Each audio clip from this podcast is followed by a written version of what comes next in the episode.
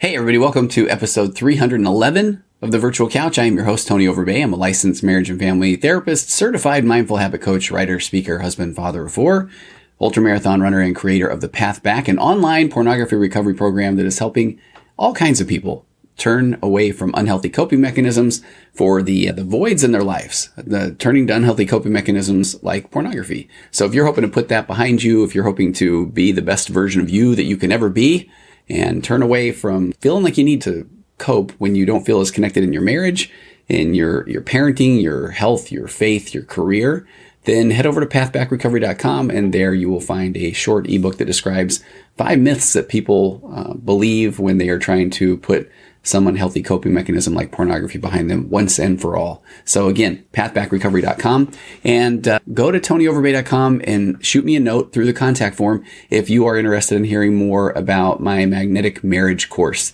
My, my buddy and good friend Preston Pugmire and I have ran three rounds of the magnetic marriage course up to this point, and I, I have no qualms in saying that our course is amazing. It really is. It's the way to communicate. If you've heard me talk about my four pillars of a connected conversation, we go so big on the four pillars and a framework to communicate that I feel very confident in this. And the last uh, two rounds, actually all three rounds, when we have made the card available or open, it sold out um, relatively quickly. So head over to tonyoverbay.com, shoot me a note there if you are interested. We'll get you on the wait list. And then I am going to be talking quite a bit more about this on my podcast, on this podcast, uh, most likely on my Waking Up to Narcissism podcast as well. And if you follow me on social media, whether it's through Facebook at Tony Overbay Licensed Marriage and Family Therapist or on the uh, Virtual Couch Instagram account, you're going to hear more about it because Preston and I continue to revamp and develop the course. And it is, uh, it is something that I'm very proud of and excited to offer because it will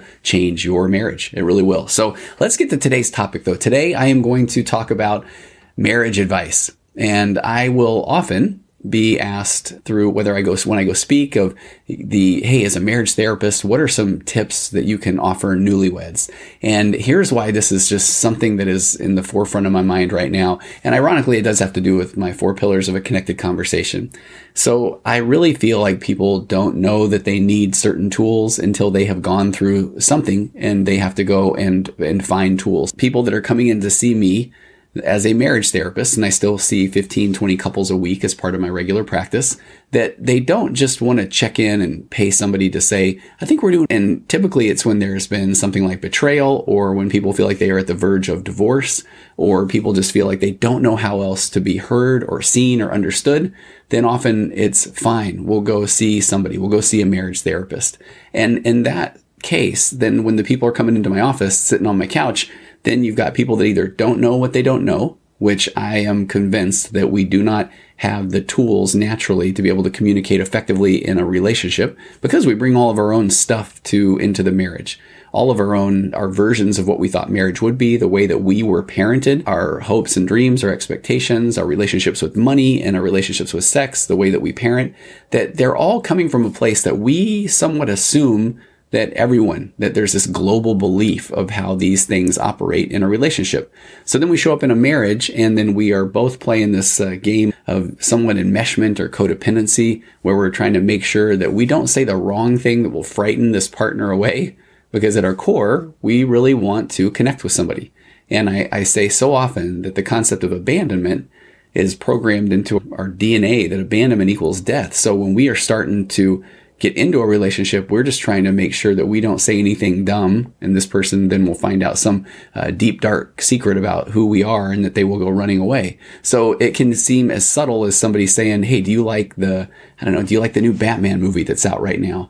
And and you can watch someone say they can say, "I, I don't know, what do you think?" Where if at their core they absolutely couldn't stand the movie, but they feel like if I go big and tell them I can't stand it, this person might think, what are you, a lunatic? It was the greatest movie in the world. absolutely, our relationship is not going to work. So even in as low charged topics as what movie do you like or what kind of food do you like or where do you want a vacation, we're still playing this game of where, I don't know, what do you think? You tell me what you think first. And I noticed that in adult relationships about some of the most trivial topics where someone just says, you tell me what you think.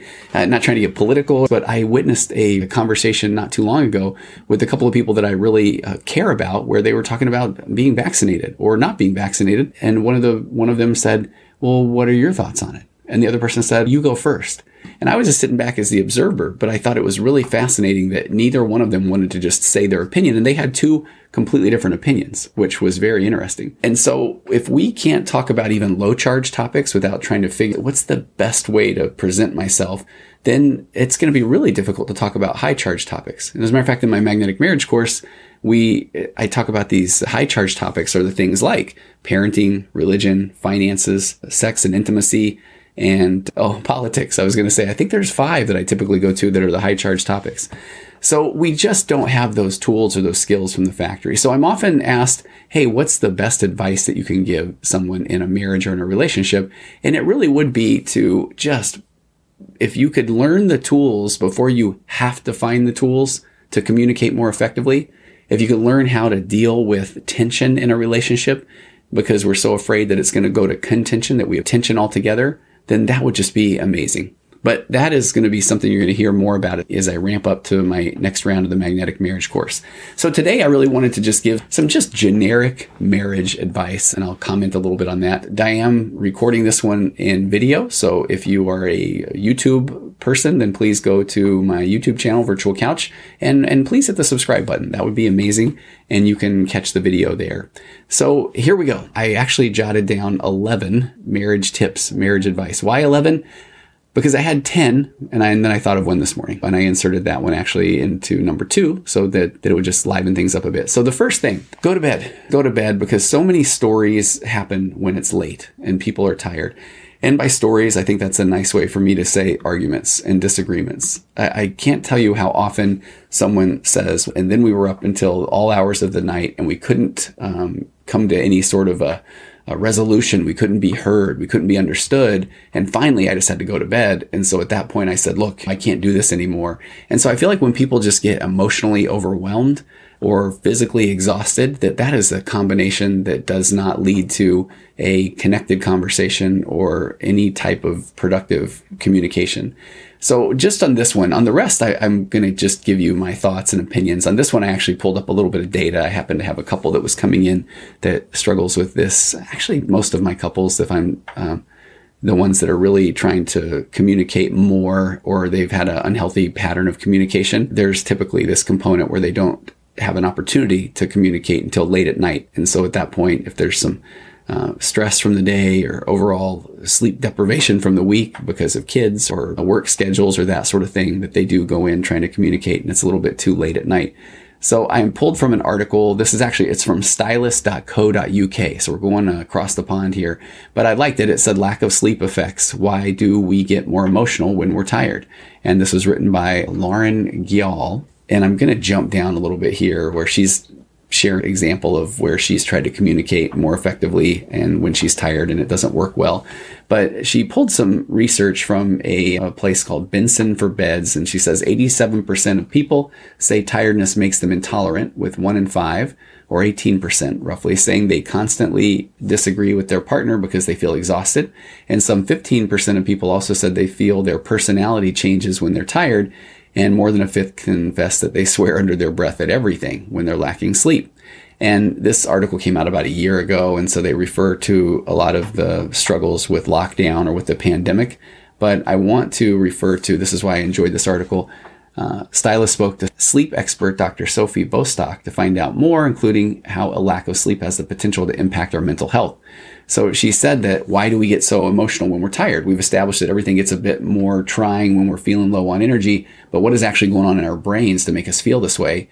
And Dr. Bostock said to make sense of this, it's worth thinking back 200,000 years ago when our early humans were living out on the savannah. Dr. Bostock said, in those days, what would have kept us awake? Predators, storms, hunger, threats to survival. And so our brains have evolved to interpret sleep deprivation as a potentially dangerous situation. The amygdala, which is part of the brain which switches on the fight or flight or freeze stress response, therefore gets more sensitive. So she said this means that we become much more emotional and then even small problems feel more stressful. And because our amygdala is more sensitive when we're feeling tired, and we're therefore more likely to have our stress response activated. She said that a lack of sleep can also have a physical impact on our body. And this is because when the fight or flight response is triggered, hormones flood through our body to help us respond to the thing that we've identified as a threat. So she says the stress hormones, adrenaline and cortisol increase our heart rate, our blood pressure, and our blood flow to our muscles. And over time, a lack of sleep is linked to an increased risk of high blood pressure, heart disease, and even early mortality. So the first thing that I can suggest then is please go to bed. And I remember when my wife and I were married, we had one of those, uh, just a, a kindly um, person that was giving us marriage advice as they were marrying us. And they said, never go to bed angry, work things out. And I lived by that for so long. But I think that was when my wife and I just everything was just, we were going to make the best of everything that, that, that we were so afraid of contention without even knowing that, that we would avoid tension altogether. So at some point, one of us would just acquiesce and say, no, you're right. And then we would go to bed and we would think that that worked okay. But I often say now in my marriage therapy, does okay mean that we just didn't make things worse? Or is it that we actually had a real connection through a conversation? And I think so often when people say that, no, things are going pretty well, it's because there's an absence of things going bad.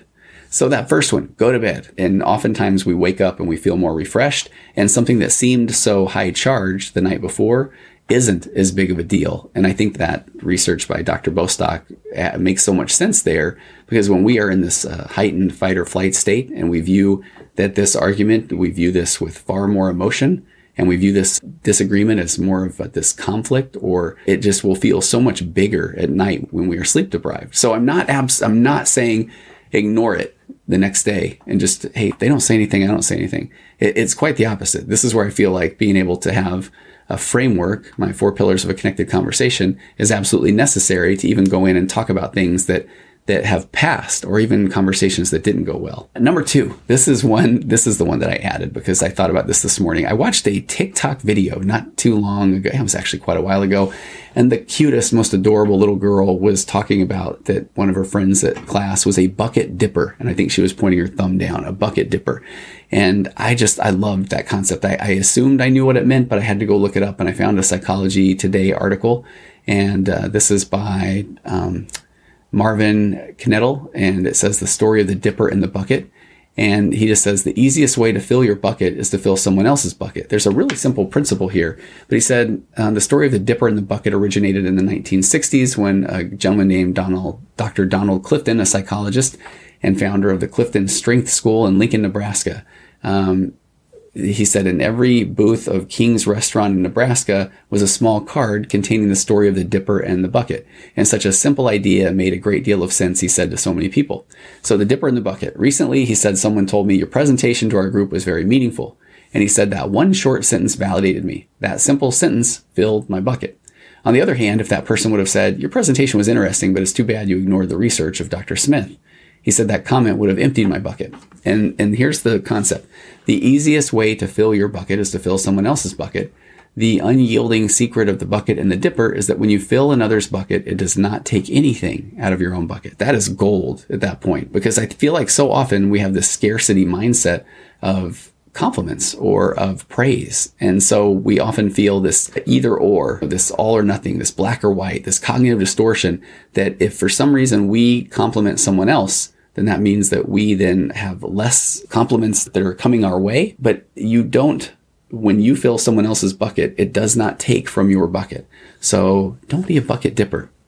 Number three, tension is okay. So I've already alluded to this, but we're so afraid of contention that we avoid tension altogether. But it is okay to be a little more vulnerable. And ways to do that are to talk about a movie or a show or an opinion that you may not actually feel comfortable sharing, or you may not have felt felt comfortable sharing in the past. I, I, give an example of a few years ago when I was really starting to understand this calm, confident energy was the way I referred to it. And where with a lot of people, we are so afraid then of things going to contention that we avoid even stating our opinions about even the most simple things. And the most simple thing in this, this case was the movie Dumb and Dumber. And I remember being around my family. It was around Christmas time. I think uh, TNT, one of those networks, was running it over and over. And we were just together. I think we were playing car, a card game, board game. All my family was in town. And someone said, what do you want to watch? And I said, oh, I like, I like that movie. I like Dumb and Dumber. And I remember a couple of my kids, I think my older kids looked at me and thought, and they said, wow, I didn't know you like that, dad. That's a pretty silly movie. And I remember that moment feeling like, oh, they're gonna they're gonna attack me. They're gonna tell me that I'm I can't believe you like this just very silly movie. And so I remember just feeling, oh, this feels a little tense, as simple as that is. And so rather than me just saying, yeah, you're right. It's dumb. I don't know. I, I don't know why I want to watch that. I don't know what I'm saying. Instead, I just said, oh yeah, no, I think it's really funny. And I remember at that moment too, calling a timeout. Maybe this is where it's not as fun to have a therapist as a dad or as a spouse. And I just said, Hey, can I just ask you guys, let me check in. What does this feel like right now with me saying that I actually do enjoy that movie? And uh, I believe it was my wife at the time said, I mean, it sounds like you're being a little aggressive. And I thought, oh, that, that is, uh, that is so unfortunate because I, I feel like I'm just leaning in or stating my opinion. And that oftentimes I feel like if someone disagrees with us, then we take that disagreement as if they're telling us that we've done something wrong, or we take a disagreement as criticism, when in reality, it is perfectly normal for us to have different opinions because we're going to like different things based on all of the things that we bring to the table, all of the things that we've been through. And so I, I enjoy a, a silly movie, absolutely. And I know that there are things that other people enjoy that I do not, and that is perfectly okay. So be okay with the tension. And one of the ways to test that is to be able to start to uh, speak your opinion. It's interesting. I even wanted to say right then to stand up for yourself. But we, we feel like in order to have a different opinion, we often have to just come show up big. We have to, I'm puffing up my chest right now. I'm deepening my voice. And we feel like instead of just saying, Oh, I disagree or I have a different opinion, we feel like we often have to build some case in order to make our point when in reality, we are all entitled to have a different opinion about something. Okay, so that was uh, the third one. Attention is okay. The fourth one is really understanding empathy, or try your best to understand that concept of empathy. And remember that there's a difference between empathy and sympathy. Sympathy is saying, I'm so sorry. That would be really difficult. Empathy is saying, what is that like for you? Tell me about your experience. And even within that, I feel it's so important to to understand it is impossible to have perfect empathy for someone else because that would require that you have literally been that person that you have been through every experience that they've gone through to know at that very moment that you can completely and absolutely understand which no one can. There are even and i pulled up a couple of these and but too much of a digression i think but you can find some fascinating studies uh, done on twins where twins will view the same they, they will view some scene, scenario. So they're getting the same input. And these are identical twins that share so many of these common, common DNA. But then they are asked to then write out what their experiences, what they just saw. And I want to say, of course, but of course, then they have two different views of actually what they even took in, even though they just had the same input of data, but then their output is going to be different because it's all of their own processing of things throughout their life that cause them to pay more attention to some things than others or to have different opinions about the significance of certain things versus others. So while I believe it is absolutely important to be empathetic or to do your best to say, tell me more about that and to understand that that would be hard, that what people go through in their life is difficult. And my four pillars. So I'm alluding to this in this episode, and, and I've talked about it in so many other episodes. But that first connected conversation is to assume good intentions, or there's a reason why people do or say the things that they do. And it's because of all of the experiences that that person's gone through. That second pillar is more of this mindset or this just something to be aware of that I can't tell somebody that they're wrong or I don't believe them, even if in my experience, I feel like they, they are wrong or it's hard for me to understand or believe what they're saying. And that leads to pillar three, which is asking questions before making comments and then pillar four, not going into a victim mode and staying present, staying out of my bunker. And the reason why I feel like those pillars are so important is they do set the stage to have empathy. If somebody, if you hear often, if you're the spouse that hears often that you're, you, let's say uh, your wife says, I just feel like you, you just fly off the handle. I feel like you just get so angry with me and I feel like you raise your voice all the time that if I feel like I honestly, I've been working on not raising my voice for literally years.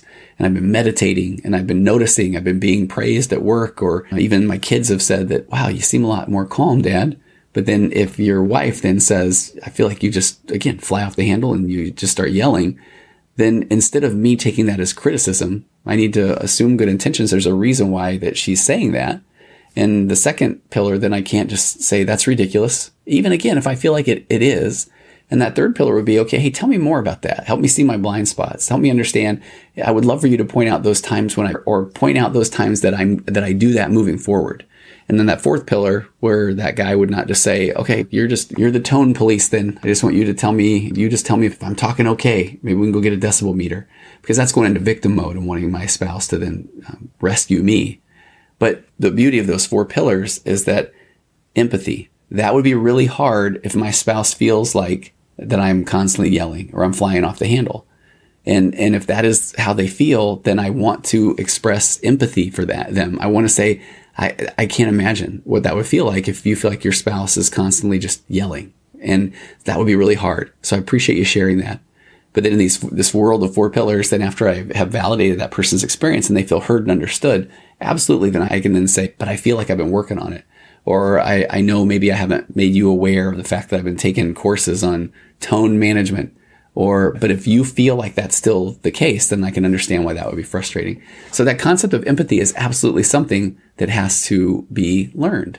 It, it really does. And as a matter of fact, I've, uh, had someone recently come in with their Myers Briggs personality test, and it showed that they scored a little bit lower on empathy than on some other areas of their personality. And I loved that awareness because the person was able to take ownership and accountability and say, maybe I don't understand what empathy is. Maybe I, I maybe I have a hard time really trying to put myself in someone else's shoes. And so they've been very vulnerable about, about that and we've been working on that. And this is a little bit of a time to, I think, introduce a plug, an ad, and that would be if you are someone who struggles with empathy or someone who really is trying to understand your spouse more and uh, you feel like it is it is something that you just don't have the tools or skills for that maybe it is time to go seek help or find a therapist, a counselor. And right now it can be very hard to find a therapist or a counselor. And if that's the case, do please give the world of online therapy a, a try and go to betterhelp.com slash virtual couch. You get 10% off your first month's treatment. They have a pretty amazing assessment process and intake process, and they'll match you with a licensed counselor who can then communicate with you through text or email or video chat. And uh, so I really feel like we we all owe it to ourselves to bump up that emotional baseline. And if you need to to see somebody, if you're dealing with anxiety, depression, um, OCD, if just the real spiraling negative thoughts or any of those kind of things, then talk to somebody. So whether you find somebody local that you can go see, or if you want to try the world of online counseling, then try betterhelp.com slash virtual couch. Okay, number five this is a topic that I, I need to do an entire podcast on. Marriage tip number five is change your relationship with intimacy. And I will tell you, not, well, it's been pretty long ago because I believe it was in the early days of, of starting the podcast. So five years, I, I was on the verge of having an opportunity to possibly participate in a TEDx talk. And so I really would, if you are anyone out there that is coordinating TED Talks, then then give me a shout because there was one that was going to happen in our area and I can't blame it on the pandemic. I think the TEDx group in the area fell apart. And but I had this message that I felt passionate about at the time and I've alluded to it in a couple of podcasts, but I have so much more I want to share about this. But in essence, it's the our relationship with intimacy, with physical intimacy, with sex. And the more that I was starting to see couples, then and here was the way things would play out often. I'm going to just go with the the traditional model where I would see the husband look at me and say things like, when I'm happy, I really think we should celebrate with sex. Or if I'm sad, then nothing is quite a pick me up like sex. And if I feel like a cold is coming on, then there's nothing like sex to help me feel better. And then they look at me almost as if to say, Hey, so can you then explain that to my wife? Cause I've sure tried. And after hearing that dozens and dozens, if not a hundred times or more, then I feel like I would look over to the wife and just say, okay, what are you hearing? And she would say something to the effect of, well, I'm hearing that I am responsible for his happiness and it all revolves around whether or not I want to have sex with him.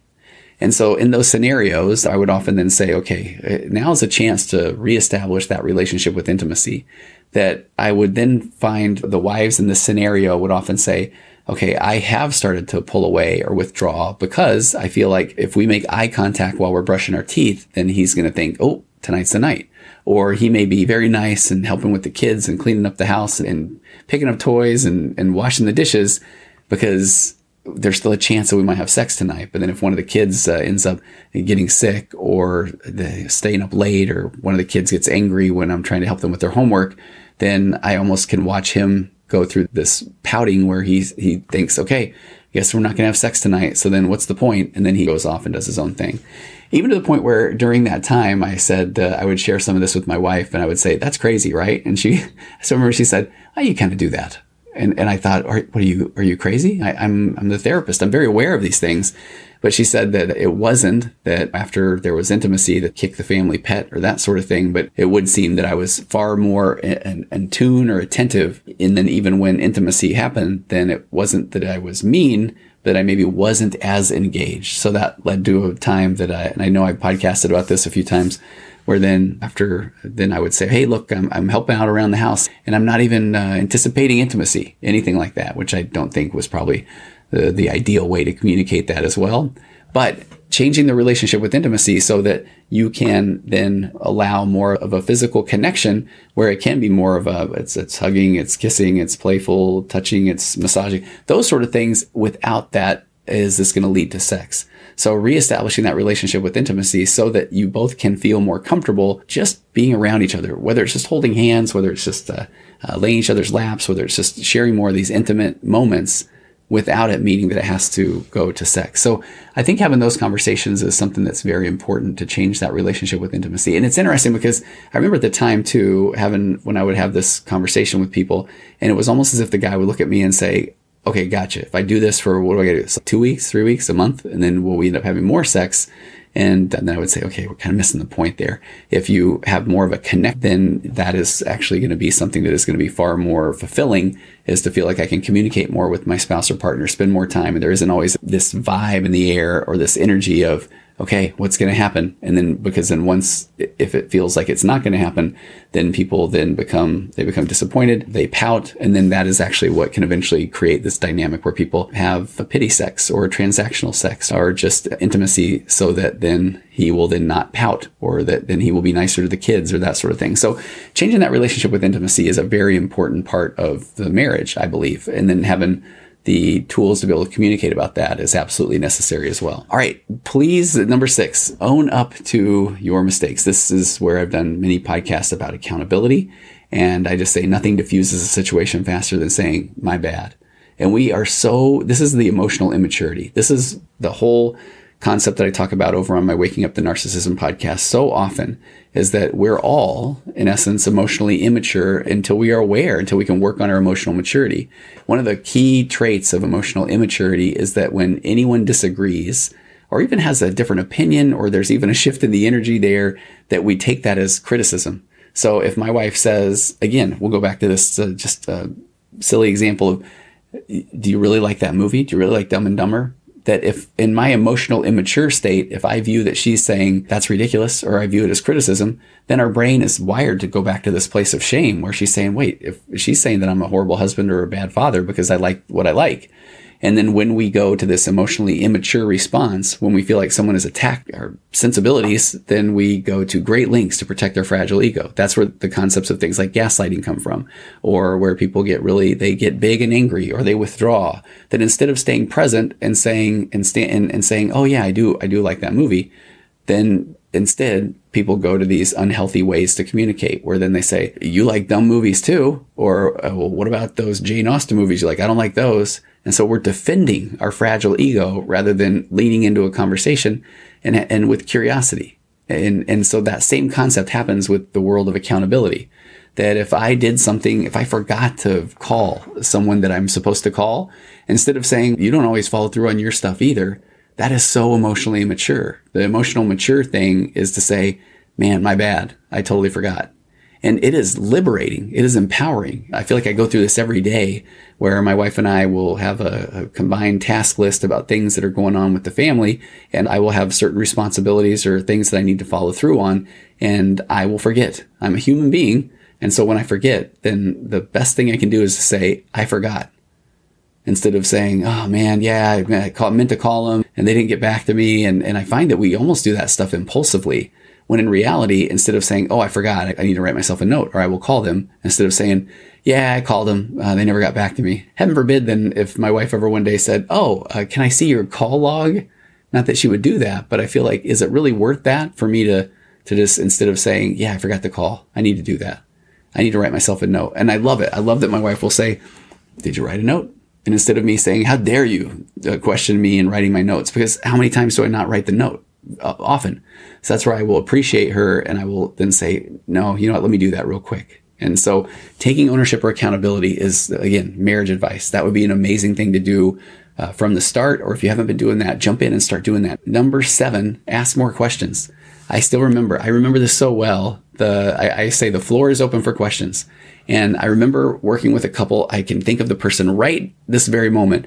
And it's a couple's um, it's a couples session and I wasn't as confident with my couples skills at this time. And so that's why I remember the significance of this moment of going pretty big when the husband said he was telling, he was telling me that he tries to tell stories. She wants to know about his day, which I love. But he said, so I say, fine, I'll tell her about my day. But then she keeps interrupting me with more questions. And he looks at me like, can you believe that? And I remember having this moment thinking, how dare she? I mean, is that what you want me to say? Or how about, wow, what an opportunity to connect and what an opportunity to communicate. So if he is saying, and he was saying this at the time, he was saying, okay, I will tell you, but I want no interruptions and I don't want you to ask me again because I'm already telling you one time. So you need to pay attention. And I just think, just listen to the, the negativity or the energy that is in there. Is that a way to drive a communication? Is that a way to drive a relationship forward? Absolutely not. So with my wife, I will say, and I will say this over and over again because I worry that this wasn't the person I was the first 10, 15 years of our marriage, where I know that there were times where I probably put off that same vibe, but we've got a whole life into the, the eternities here to communicate. So uh, we got time. So if she's saying, Oh, okay, sorry, I wasn't following. Can I ask a quick question? Then I want to say, absolutely you can. The floor is open for questions. And in the world of my four pillars, which is based off of emotionally focused therapy for couples, EFT, I often talk about flow. That if we are starting to have a conversation about something, and I, I give this example that was another couple that was in my office a long time ago, but he was starting to tell a story about our dream. I think he was talking about a dream and he talked about a dream and he talked about it having, there was a bus in the dream. And the wife just said, Oh, hey, can I ask what kind of bus? And in that scenario, the person, the husband acted a little bit put off or offended. He just said, and I remember saying, this is an opportunity to connect. Yeah. And I look at the wife and I said, what are you, tell, take me on your train of thought. And she said, when I think of bus, I'm thinking of my parents used to send me across country in a Greyhound. So it, are we talking about a Greyhound bus? Because if so, I've got this different view. And the husband said, Oh man, no, I was thinking of a yellow school bus. And then just that simple exchange, then she was able to say, Oh, okay, thank you. And I just thought that's flow. And we need to be able to feel like we can ask questions and that it isn't someone trying to derail the conversation, It's somebody seeking connection.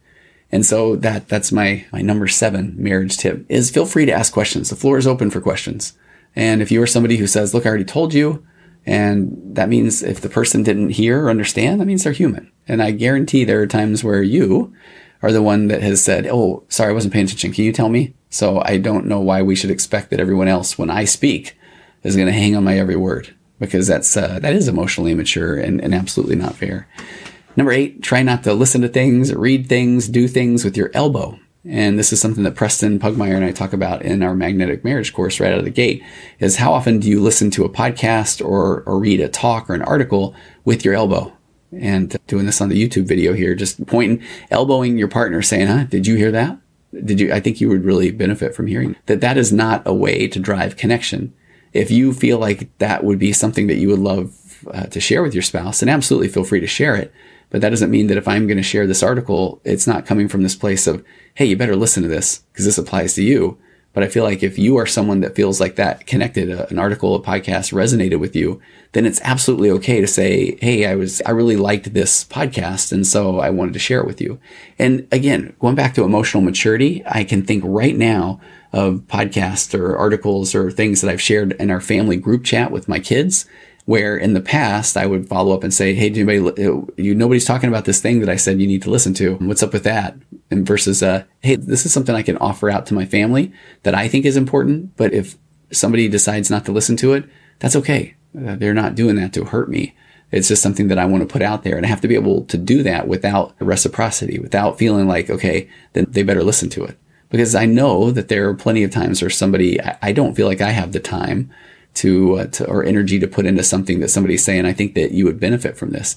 I, I was uh, driving home last night and someone had sent me a week ago something that they thought I would really enjoy. And I was, I, I didn't really want to hear, listen to my audiobook. I didn't have a podcast that was handy. And so I went to click on this thing that they had offered up and it turns out that it was audio through Twitter. I think they call it Twitter Spaces and I couldn't get it to work. I felt like a technology challenged old man for a little bit. But I remember just feeling, oh man, this is a lot of effort. But then I felt like if I don't do this, then I'm going to let this person down. And it's just interesting to see the internal battle that we can have, where in reality, I, I, ended up figuring it out, listened to it for a few minutes, and then absolutely forgot about it again now that I think about that on my way into work today. But it's okay to have these expectations that that it would be ideal. I would love for somebody that I care about to listen to something that I thought was enjoyable, but then they may run into technical difficulties as well, and that doesn't mean that they don't care about you. It just means that life happens. So number nine, try to be present with your partner. And I think this one can be a, a, real challenge today. This is where, again, I'll pull a old man, get off my lawn moment, but try your best to be present, to make eye contact. If you need to hold your partner's hand or I almost feel like this is where I'm trying gingerly to say, you might need to set your phone down, whether it's with your kids or with your spouse. And I'm not trying to say this to bring shame or guilt to anyone, but I feel like over time, we just start to develop these patterns. And even we convince ourselves that I can still listen, I can multitask, I can listen, I'm just going to text while you tell me.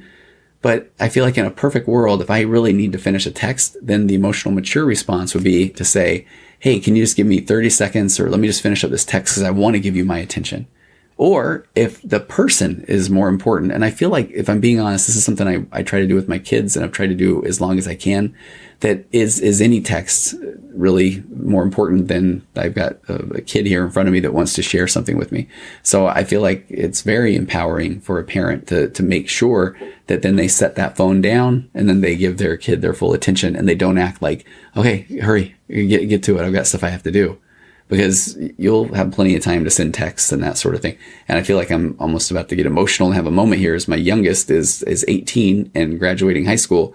So it, it, does become that thing where, oh, I would give anything for them to be coming home and having these conversations late at night. And so I truly take advantage of those moments and be present. And if that means putting your phone down, then probably a good idea to put your phone down. Okay. That was number, I think that was number eight. That was actually number nine or eight, nine. I don't remember. And I'm going to be very authentic here, but I know that I have, no, I have two more on here. Pause before speaking or before reacting. And this is what a mindfulness practice will allow you to do. Building that pause in is one of the most powerful things that you can do. And in the world of, in the world of emotionally focused therapy, and I pulled this out again yesterday on uh, literally it's a book called Emotionally Focused Therapy for Couples for Dummies. I think that's a lot of a long title. But it was so powerful because it talks about how we do our emotions run about two and a half times faster than our thoughts or our logic. And so we often get caught up in this. I can absolutely control my thoughts that it's a choice, a conscious choice. I'm going to choose to be happy today, which sounds amazing. And again, if this works for somebody, then that is great. But I feel like this is one of those principles that works until it doesn't. Because if I am waking up in the morning and I am going to make this the best day of my life and I'm going to be happy, I'm exercising, I laid out all my clothes, I ate right, and I'm on my way to work and now I get caught in a traffic jam, then my emotion is operating at two and a half times the speed of my logic. So I may then emote or immediately go to this visceral reaction of, Oh my gosh, are you kidding me? What, what, why is the traffic so bad today? And then what do we get to do? Now we get to beat ourselves up because we had an emotion. We had a natural human emotion and now we beat ourselves up because we say, Oh my gosh, I, I can't even control my thoughts. I can't even decide to be happy and then be happy. Instead, I'm frustrated or my emotion serves a purpose because we naturally just have this reaction because we're a human being. And that, that part is there to protect us. It's our gut reaction. It's our visceral reaction. And this is where if you have ever been walking around outside and you look down on the ground and you see a stick, but it looks somewhat like a snake. So you recoil a little bit, take a little breath and say, okay, it's just a stick that's a miracle. That that is why telling ourselves that we can control our thoughts is uh, is adorable, and it's something that we can start to be able to build this pause so that we can notice the reaction within us and then take action on a value or something that matters.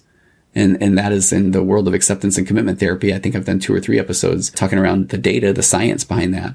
That if you are asking yourself to suddenly flip and, and get rid of your visceral reaction, your gut reaction, uh, I, I don't want that to happen because our, our emotional or visceral reaction is there to protect us. But then we can build in this pause to be able to then notice that and then take action and do something that matters or something of value. So try your best to build that pause in. The best way you can do that is a daily mindfulness practice. It, over time, it starts to build in that pause that I'm noticing that I am thinking. I'm noticing that I am feeling instead of just, I just reacted. So giving that pause is, is just an amazing thing.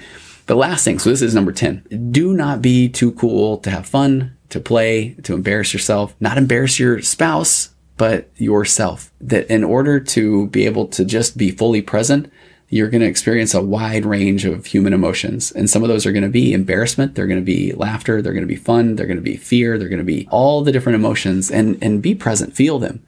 And there is nothing I feel like more empowering than just enjoying life or, or being silly or that sort of thing to your spouse, but especially to your kids or those around you.